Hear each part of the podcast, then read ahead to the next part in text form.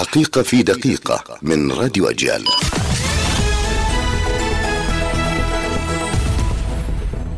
قوات الاحتلال تقتحم مخيم شعفاط شمال شرق القدس وتستولي على كاميرات مراقبة.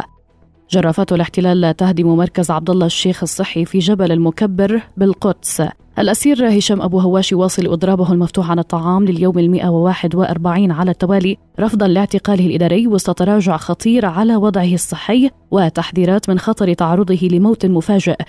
وإضراب شامل منذ ساعات صباح اليوم ببلدة دورا جنوب الخليل دعما وإسنادا لأبو هواش. في أسعار العملات: الدولار ب3 شواقل و10 أجورات، الدينار ب4 شواقل و37، واليورو ب3 شواقل و50 أجورة. إلى اللقاء.